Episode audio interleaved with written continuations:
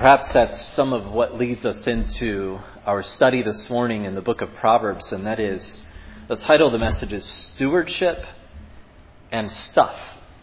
Stewardship and Stuff, things in Proverbs. And we'll get into it this morning as we looked at select Proverbs, but Proverbs 1 7 is our thesis statement. The fear of the Lord is the beginning of wisdom and knowledge, and fools despise wisdom and instruction. But the fear of the Lord really helps us with really every area of our life. The fear of the Lord helps us in our accountability in the area, especially of the stewardship of our lives. Uh, Proverbs 30, verse 8 says, Remove far from me falsehood and lying. Give me neither poverty nor riches. Feed me with the food that is needful for me. The middle part there in Proverbs 30, verse 8, Give me neither poverty nor riches is likely not a prayer that you have prayed recently. Or often, I think, if we're just honest, we we uh, we actually don't want the middle. We, we would like the riches, and we certainly would would not say, "Don't give me riches." Probably none of us have ever really ever prayed that prayer, unless the Spirit had inspired that prayer in us. Oh Lord, don't make me rich. How many of you? I won't ask, but how many of you have ever said that? Lord, don't make me rich truly in your heart saying that? Well, the Bible begins by telling us about things and stuff and people and relationships. And in Genesis 1:27, God gives a command to Adam and Eve in this way. And he says, Be fruitful and multiply, and fill the earth and subdue it, and have dominion over the fish of the sea, and over the birds of the heavens, and over every living thing that moves on the earth. But the key word here, as we begin our Bibles, in the very first page of our Bibles, we are, we are clued in, we are, we are let in on something that God requires and is an obligation of every human being, every image bearer on this earth. And that is the idea and the obligation of dominion, of dominionship. The Hebrew in this context Uh, of, of Genesis 1 literally means to rule. God demands that mankind rule. It carries the idea of bringing the things that are chaotic underneath control. Now, when God created all this world, He said that it was good many times. It was good, but it was not complete. There would need to be more filling up, and with the more filling up, there would need to be more control and more order added to it. And this would be the obligation of mankind. This idea of dominion or ruling also carries the idea of, of managing, of managing. In Genesis 2:15 we see this dominion manifested when God placed man into the garden. So first God says, I want you to have uh, uh dominion. I want you to steward all the things of this world, but I want you to start here in the garden. So God gives mankind this this command, and then he places them in the garden and says, Begin here. How many of you ever, ever felt overwhelmed by a task that was just too, too large? Maybe it was a child cleaning up their bedroom. It's been t- too long. Maybe it's the dishes in the sink after dinner. Where do you begin? Or maybe it's you've been meaning to clean out the garage. Where do you begin? And God says to Adam and Eve, I, I don't want you to just have dominion over the whole world. I mean, that's a lot. Africa, a lot of giraffes and, and elephants and all these different things. There's stuff going on, chaos in the sea and in the air, all over. Everything needs management. But God says, I want you to begin right here in the garden. And God says to you and I this morning that He wants us to begin right where our garden is. He wants us to begin to have dominion on the things that are closest to us. Which leads us to ask the question what are the things, what are the areas, but specifically the things that are closest to you. Where is your garden? What does God ask for you, specifically saying, not trying to overwhelm you, hey, just have dominion over your whole life, but, but what are some of the things that are closest to you that God demands for you to steward? And part of the reason why God created mankind was that humans were to manage or steward the things that were given to them. When you think about the created order and the creative narrative in Genesis 1 and 2, we see a God who speaks light into existence and separates light from darkness, then forms out of void and earth, and then separates on this planet water from soil and makes continents and oceans and such. And then begins to fill the water with those creatures and fill the air with those creatures and on the land all those creatures. But when it comes to all of this, all of this, this universe, then the very last thing that God creates by, by direct act of creation is He makes these people, these human beings. Now, in a hypothetical world, and I, we rarely want to go there in theology, but in a hypothetical world, in, in a sense, God could have just created everything without creating humans. Okay, and then He could have ordered all of the things, right? He could have kept, kept everything in line Himself. He has, certainly has the power in His omnipotence and His omniscience to be able to, to move things about and just like pawns on a, on a chessboard, just move giraffes about on, on Africa, so to speak. He did not necessarily need man to create order.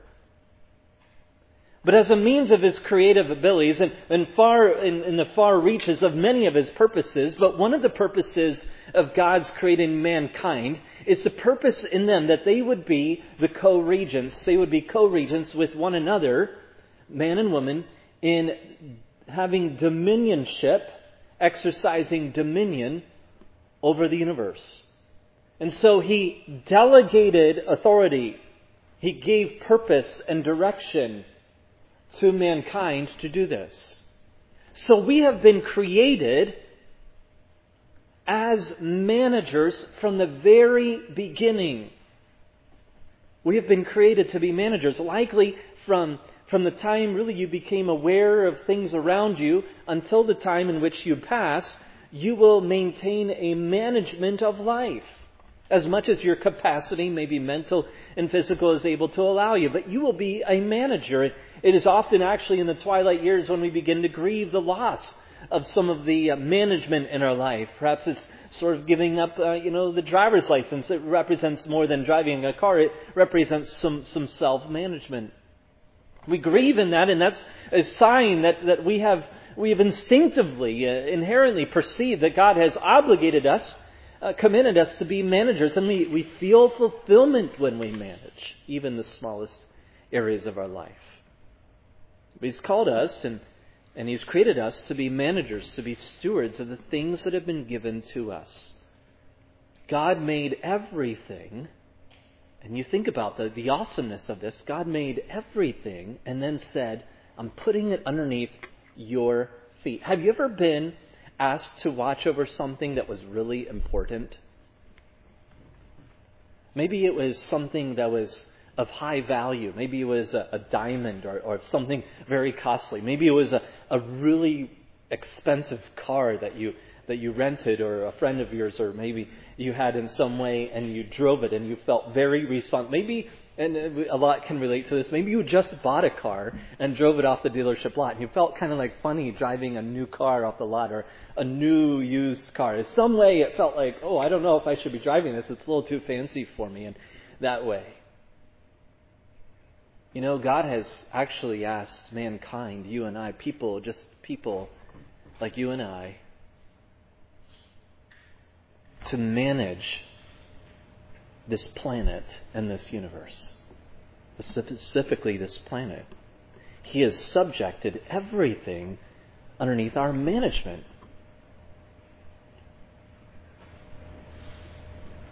We try not to think to God and ask God the question, but surely it comes around in our mind what, what are you thinking? And really, that is meant to lead us unto what is God thinking? What was he thinking in giving you children? What was he thinking in giving you an income? What was he thinking when he blessed you with that house, that place to live, that clothing? What was God thinking? Thankfully, he doesn't keep it a mystery.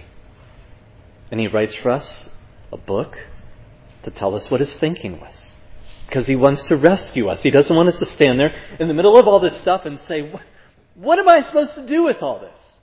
Where do I begin? And the book of Proverbs really helps us understand that, that nothing that the garden contained, and nothing in your garden, and nothing in your life is really of your own doing. It's really all given to man to be underneath his rule. Nothing in your life is of your own doing, and it's given to be underneath your rule, underneath your management. You'll need to work. You and I will need to work. We'll need to labor in this management, this stewardship. We'll need to oversee. We'll need to keep it, cultivate it. We'll need to do all these things. But then the fall comes. So at first, everything, uh, Adam and Eve surely felt capable and things seemed pretty decent and in order, but then the fall comes. And after the fall, we see this management, this stewarding of God's creation, and we see that it becomes even more tied, it becomes more obvious to us that stewardship will be part of our worship before the Lord. It'll be part of our transaction. It'll be part of our exchange. It'll be part of our relationship with the Lord. It'll be part of the way our management of things will be part of the way in which we bring glory and honor to God. And that brings us to the story that we had referenced in Hebrews chapter 11, verse 4, to Genesis 4, where Cain and Abel are offering sacrifices before the Lord. And some of the first workers of this world, certainly the second generation workers of this world, are, are tilling the ground and taking care of flocks and things like this. And Cain and Abel bring sacrifices from the work of their hands to the Lord. This isn't something where they just went out to Walmart and bought something and said, Is this good enough? I'll give it to the Lord. No, what was represented in their offerings was certainly things that were associated with their own management, you know, with their own responsibility. They were cultivating, they were shepherding, they were, they were working with their hands of the things that God had given them. And they interact with God in this worshipful experience. Certainly we have great cause to doubt and understand what Cain's problem was, but we're told that it wasn't certainly offered in faith. But nonetheless, I just want us to recognize that both of them brought a representation that was intricately involved in the responsibility that they had been given. They were worshiping God, at least outwardly, in their stewardship. And I think that's a biblical principle that, that we ought to sit in. And this morning will, will be the theme of our our message this morning and our learning together, and that is we, we, we worship God in our stewardship. Stewardship is not a part, a, a set apart category of living.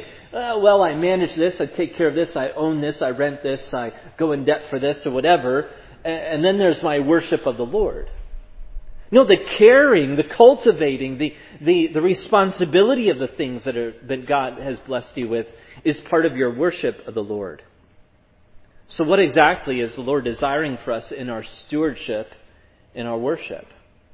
And that's the primary lesson.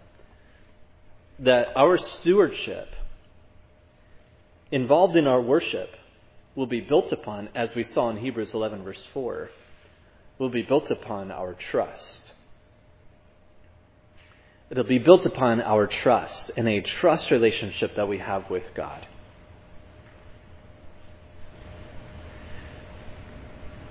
We steward and serve as a part of our worship of the Lord. So what we steward becomes part of our sacrifice to the Lord in our honoring of Him.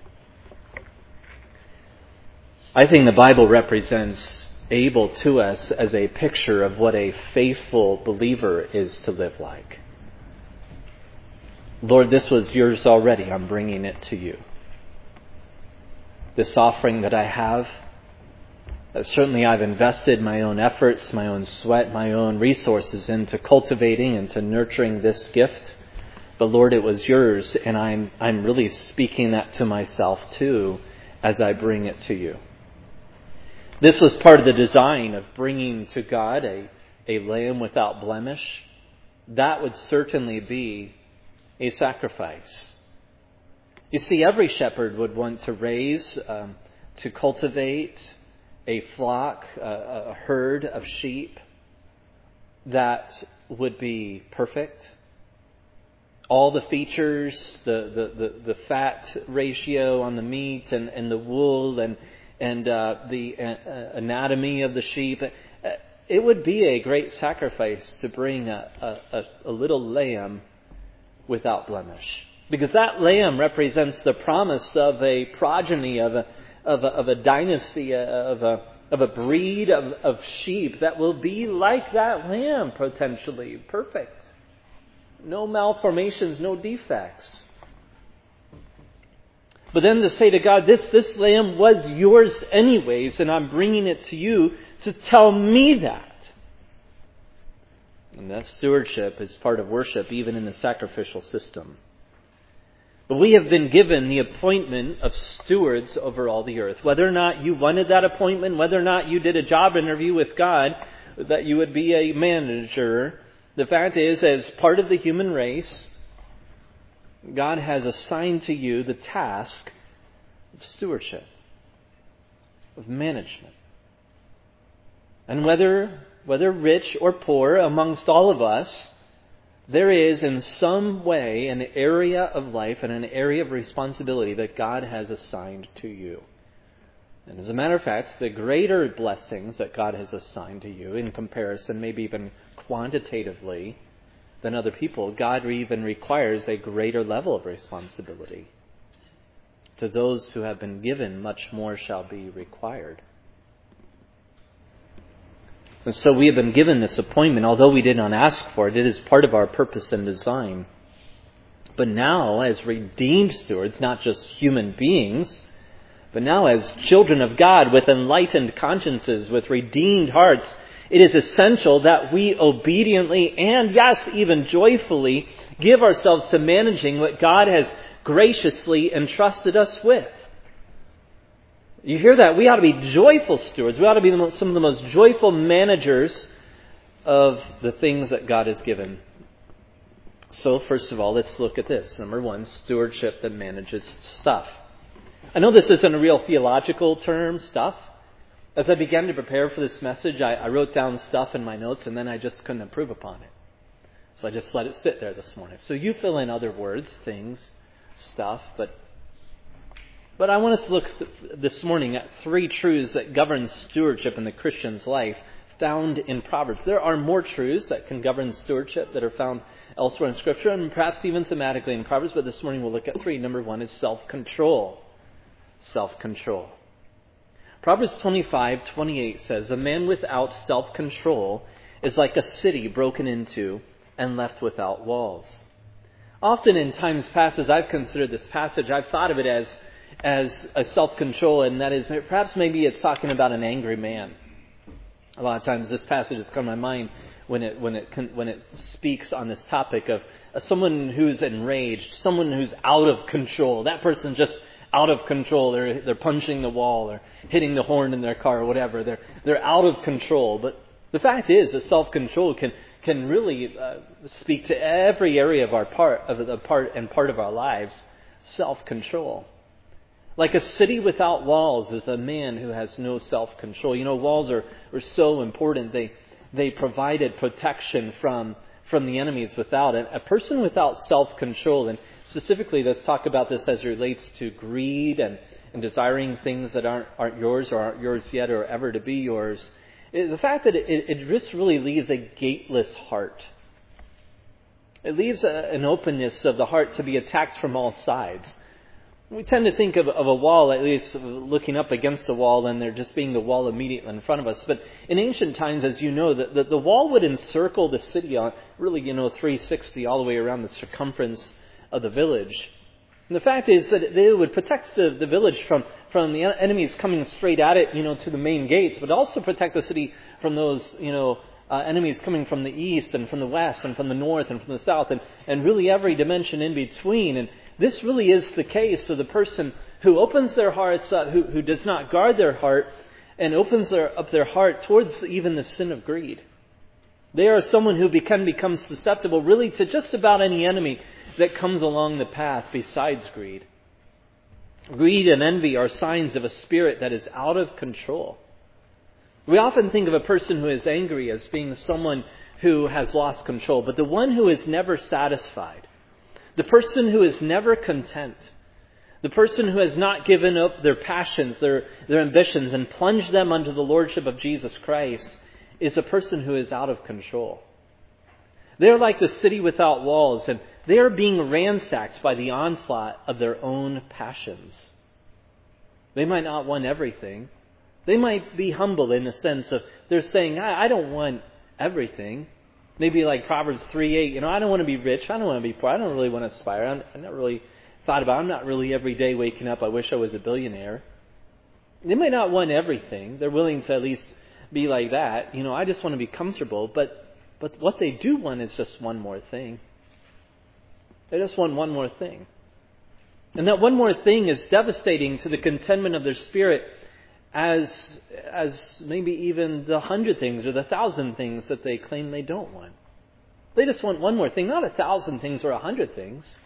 Just one more thing, and then they will be content. Do you feel that? I do. Sometimes I feel like if I could just, you know, get this one more thing. If we could just get the tires on my car to hold air, life will be good. If we can just, you know, it's just one more thing. I'm not asking for a hundred things. I'm not greedy. But it's one more thing. One more thing that's contingent upon my contentment. And the fact is that, that this person and you and I might not, we not, might not necessarily be classified as a hoarder, but our spirit is left vulnerable to the torturous and driving spirit of unthankfulness and greed. The fact is that it was at the root of the one who is not in control of their desires at the root of the one who is not in control is thanklessness, it's ingratitude. And gratitude, gratitude is one of the reins of the heart. Gratitude steers the heart in the direction that is godly. It tames and it trains the heart in love and trust in the Lord. But the lack of self control is manufactured in the greedy heart. Don't stuff yourself with stuff. The second truth in the stewardship of the Christian found in Proverbs thematically is ownership. Ownership. The doctrine of creation is the foundation for our stewardship. If you create something, you own it. I think we all recognize that. You get to say what it's used for, the thing that you had created, what its purpose is, how it will be served, and what your intention is for it, what the future use of this is. Well, the doctrine of creation speaks to us and tells us this that everything belongs to the Lord. It might have your name on it. You might pay taxes on it. The government, the government might say it's yours. But Psalm 24 1 says, The earth is the Lord's, and everything in it, the world and all who live in it. The apostle Paul reflects this later on in the scriptures in Colossians 1:16. For in him were all things created, things in heaven and on earth, visible and invisible, whether thrones or powers or rulers or authorities, all things have, have been created through him and for him. See, the doctrine of creation informs us in, in the stewardship aspect that God is the true owner. We are not the owner. You might have you might have earned the paycheck and paid for the thing, but God is the owner. We are mere managers of God's things. Everything that we have, all of our relationships, day, our time, it all belongs to the Lord. In that is at least three categories that the Proverbs speak to. I'm sorry, four categories. Number one, when we look in the scriptures, we recognize that yes, the earth is the Lord's. The Lord gives direct commands to Israel on how to take care of the earth. We're talking about the soil and those things. Uh, specifically in Exodus 23 and Leviticus 25, there's, there's a, a care for the land, a, a seven year rejuvenating of the ground, and, and a jubilee that happens every 50 years where the Israelites would refrain from farming for that season and eat only that had been grown um, up to that point and store things away. God has a mind and He has a will for us and how we steward land and, and animals and things of this planet. And, and we as Christians ought to be the, the best earthers there are. We ought to be concerned about our climate and things. We ought to be the ones who are the, the setting the pace for the world to to, to look at and to be managers of, of this planet. But certainly within, within God's uh, guidance, within God's wisdom. Not only is earth uh, part of that stewardship, but also our money. Our, my, our money. Over 2,000 verses in the Bible speak in some way about money or give us direction about money. In Deuteronomy 8, 8.13, God gives Israel this direction. You shall remember the Lord your God, for it is he who gives you power to get wealth, that he may confirm his covenant that he swore to your fathers, as it is to this day. So God even says, I'm even giving you the ability to receive this money. I, am giving you the money, I'm giving you the ability. It really isn't of your own. Even if you're an entrepreneur, even if even if you, you've gone out and sought something in your own effort, God is still the one that has supplied that. It really is from the Lord. Your paycheck is from the Lord. And some principles uh, uh, that Proverbs speaks to regarding our money. Uh, first of all, remind us to to not hold onto things too long. Proverbs 28:22 um, speaks to this, to, to not be a hoarder in that sense. A stingy man is how the, the writer of Proverbs talks about the one who just keeps things.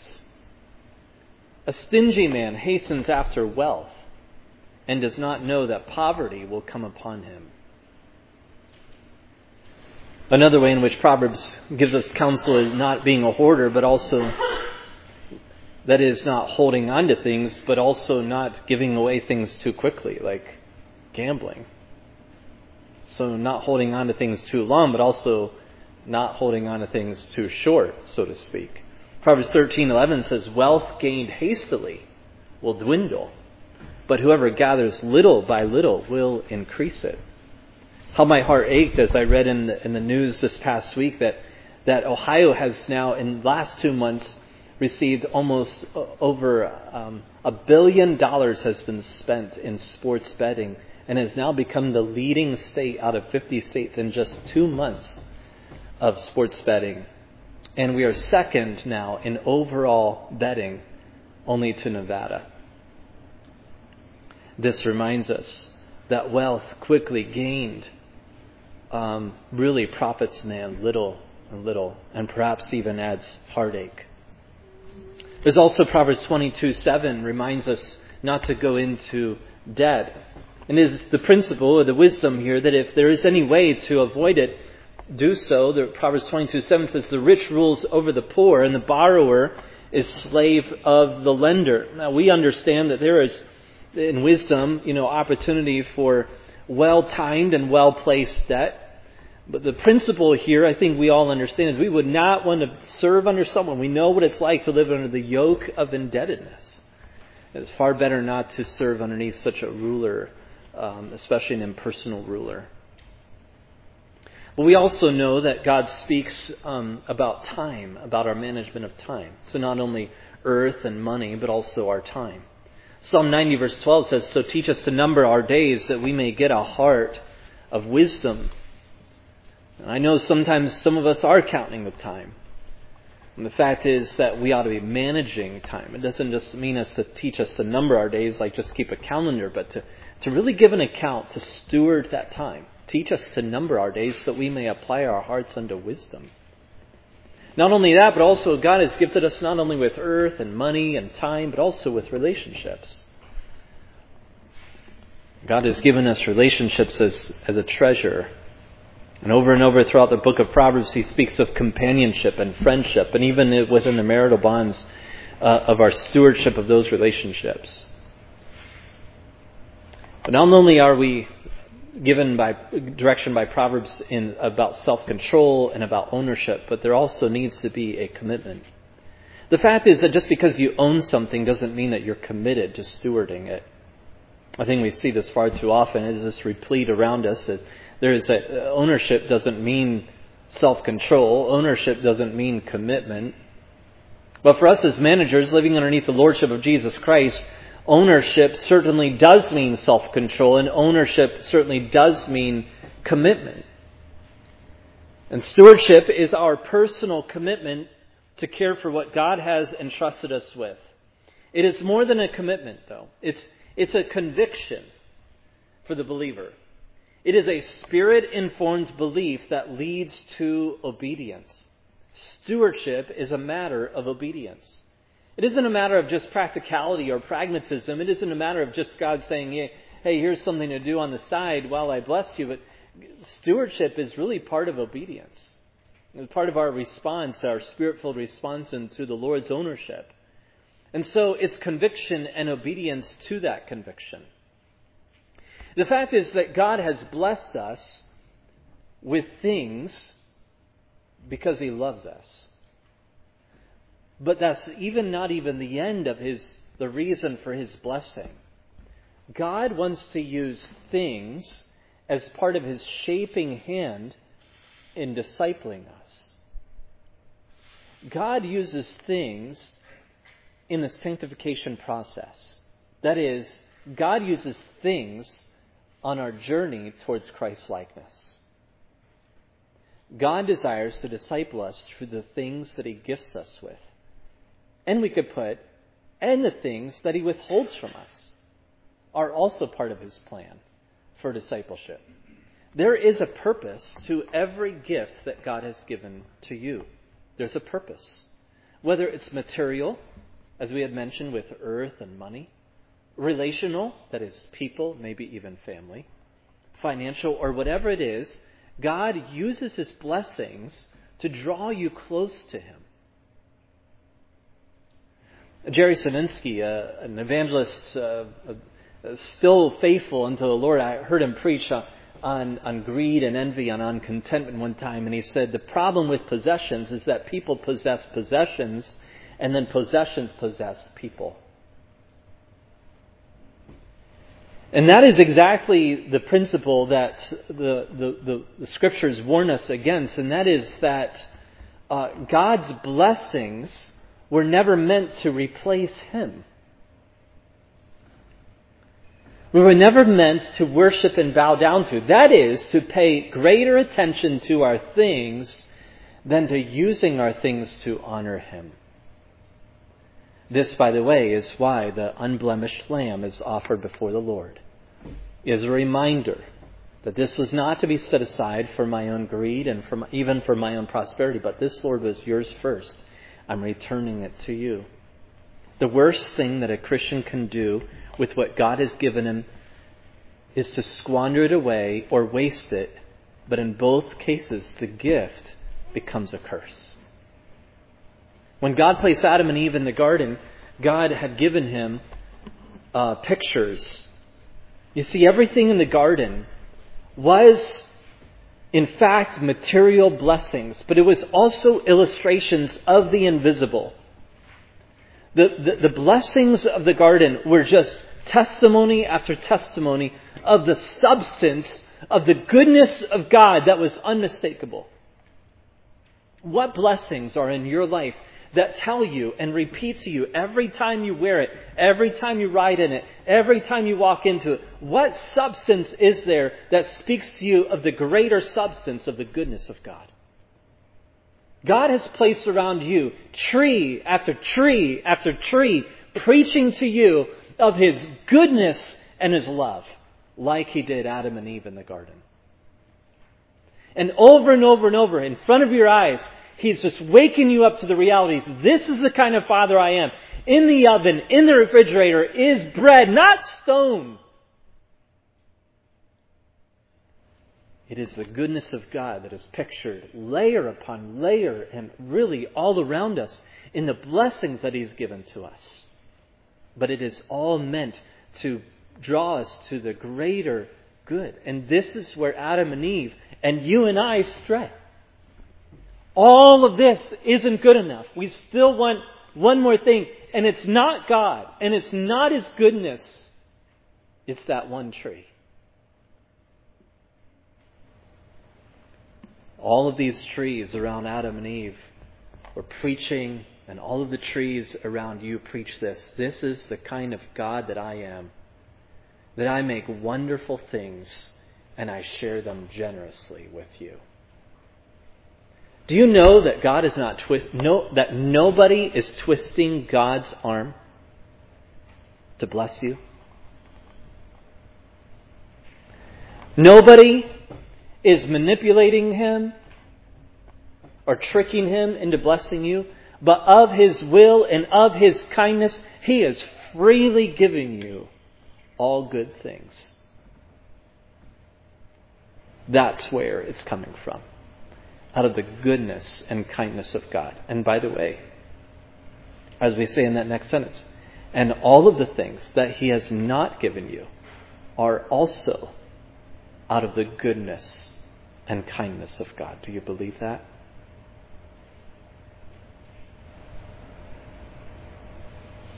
That's a harder sentence, isn't it?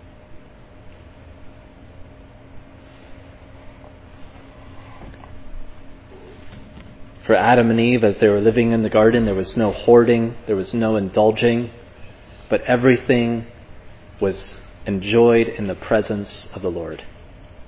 And it really wasn't until the serpent drew attention to the lie that God was holding out on Adam and Eve that they gave themselves to the thought that there could be more. And this is where he's tripping you and I up all the time. He's telling you, God's holding out on you. He's not fair. He's not kind. He doesn't care. He's not aware. There's still that other tree.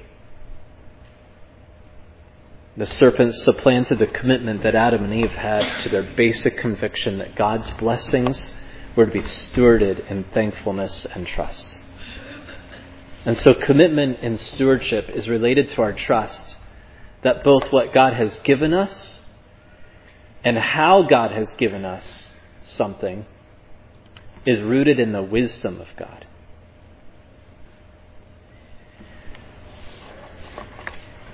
And for the sake of time, I want to uh, move, and I say this for those who are helping me with my visuals, I want to move us towards the conclusion of this message, and that is that Jesus in Mark 12:41 is sitting across from the temple in the temple and he has seen a very poor woman come into the temple. And in the rags that she wears as robes, she digs deep down into her pockets and she gives two little coins into the temple coffers that day. He saw a wealthy one walk in as well into the temple. The wealthy one brought his sack, and he gave the gold and silver. But as Jesus observes this woman walking in, this widow, he called his attention, uh, the disciples' attention to himself, and he said this Truly I say to you, this poor widow has put in more than all those who are contributing to the offering box.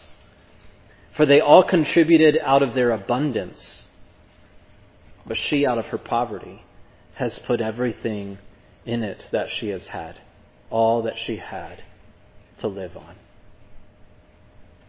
Did you ever recognize that, that in this story of the widow, that her two pennies was not her, if you would call it her tithe? It was actually all that was in her pocket.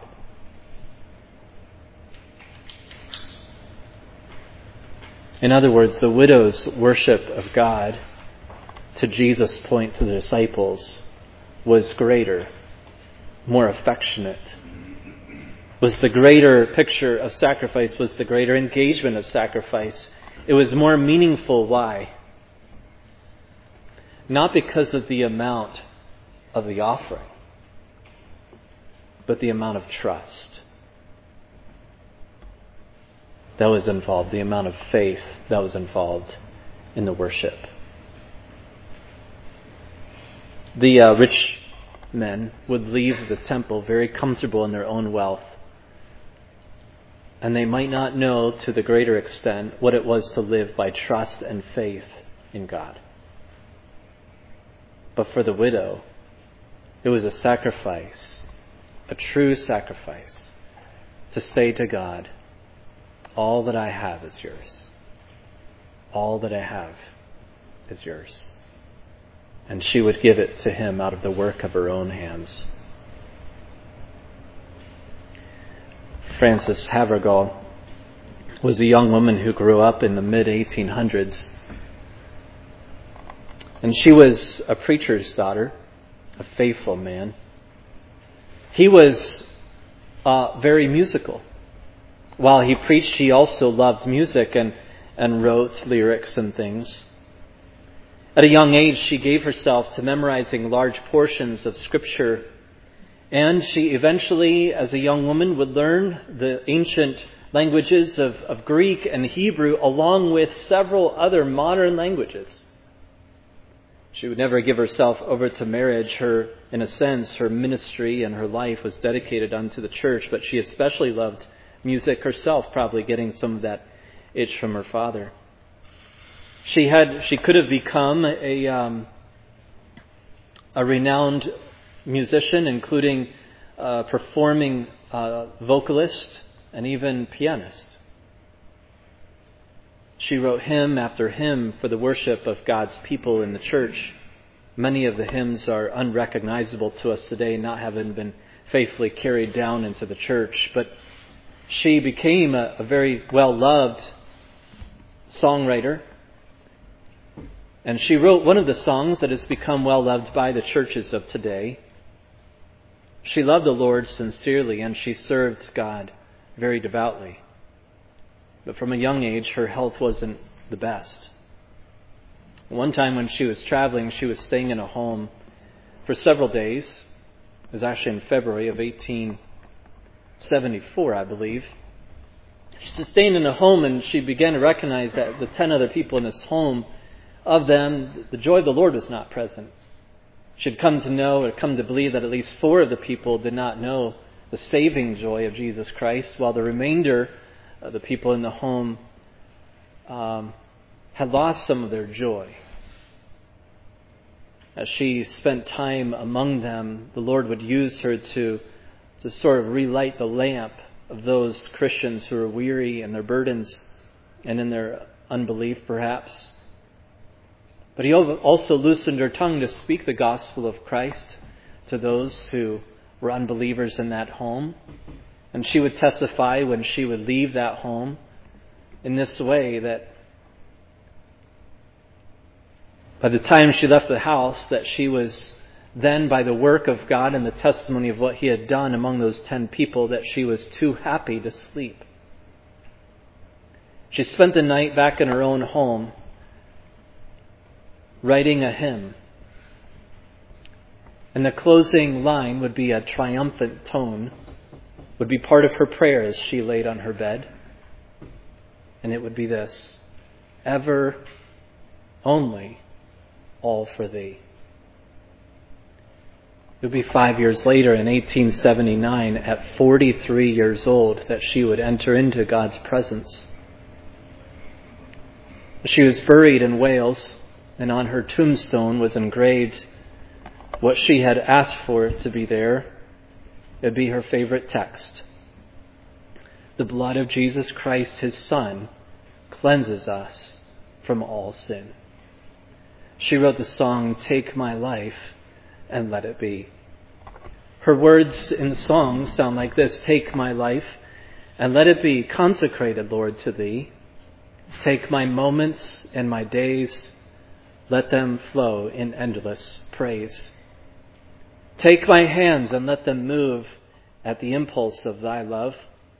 Take my feet and let them be swift and beautiful for thee. Take my voice and let me sing always only for my King. Take my lips and let them be filled with messages from thee.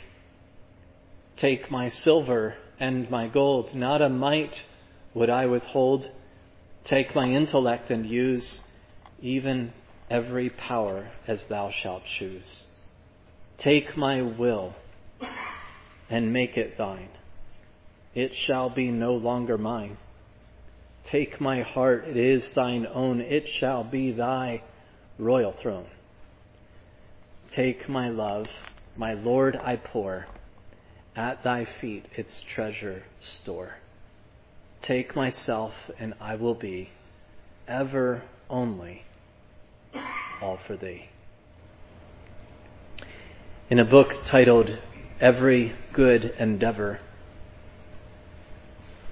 The author, Abraham Kuyper, writes this There is not a square, square inch in the whole domain of our human existence over which Christ, who is sovereign over all, does not cry, Mine. And this is so true. There is not a square inch in the whole domain. In your whole domain, there's not a square inch. Not a place of your home, not a place where you work, not a relationship you have or a thing you own. There's not a square inch where God doesn't say through Jesus Christ and the redemption that He has brought to you, that God doesn't say, It's mine.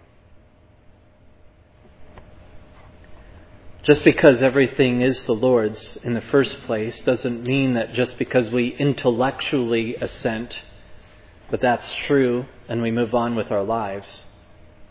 No, for us as Christians, the scriptures tell us a far deeper, deeper reality to the ownership of the Lord of all things. And this reality ought to affect us to the core of our heart. Since we are the Lord's, and since everything is His, we can be sure that we are for God. That is, our purpose is for God. That we live life like we belong to God. Do you live life like you belong to God? That we live life like everything around us, everything in our lives, everything that fills our trunks and in our closets, and in our homes, and in our bodies and in our lives, everything that is ours. Do we live life like it belongs to Him? In Romans 11:36, the apostle Paul says, "For from him and through him and to him are most things." Not true, right? It is all things. But to and from and through him and to him are all things. To him be glory forever in all of these things and to all of these things and from all of these things and unto all of these things these are all through Christ. And let me say to you who may be listening this morning who do not know of the saving power of Jesus Christ. Do not think for a moment that you own yourself. Is the greatest lie that could be told to a human being that they are their own. The fact is, if you own yourself, you have a terrible master and a terrible Lord. Owning yourself doesn't bring to you anything good. You can live life like you are your own man, like you are your own woman. But it brings it to a terrible and tragic ending. You need to be bought back. This is what the word redemption means in the scriptures. Jesus offers that he will free you from the terrible slave master of yourself from the false deception of, of self ownership. And he will be a gracious and kind master. And he will buy you back. He will pay for all of the debt that had been accumulating in your life. The decisions you've made, things that you've done, the things you've wished you had done, and the things you wished you had not done. He will wipe the slate clear. He will pay the debt that he did not owe. He will redeem you. And he comes to you and he says, Of all things, this is the graciousness of our Lord and Savior Jesus Christ. He asks for our debt, not our money. Nobody ever asks for debt, but Jesus did. And he does this morning anew for you. You who have felt that you are bankrupt in spirit, lost in guilt, overwhelmed by these guilty feelings, Jesus says, I will take all of that on me and I will give you peace and I will redeem you. I will pay for all of that. I will make the transaction. I will pay for it. If you'll come to Jesus for mercy this morning, the Bible says that He will in no ways cast you out Jesus has never seen a debt so big he could not pay by the price of his blood. Oh, come to him this morning. Let's pray together.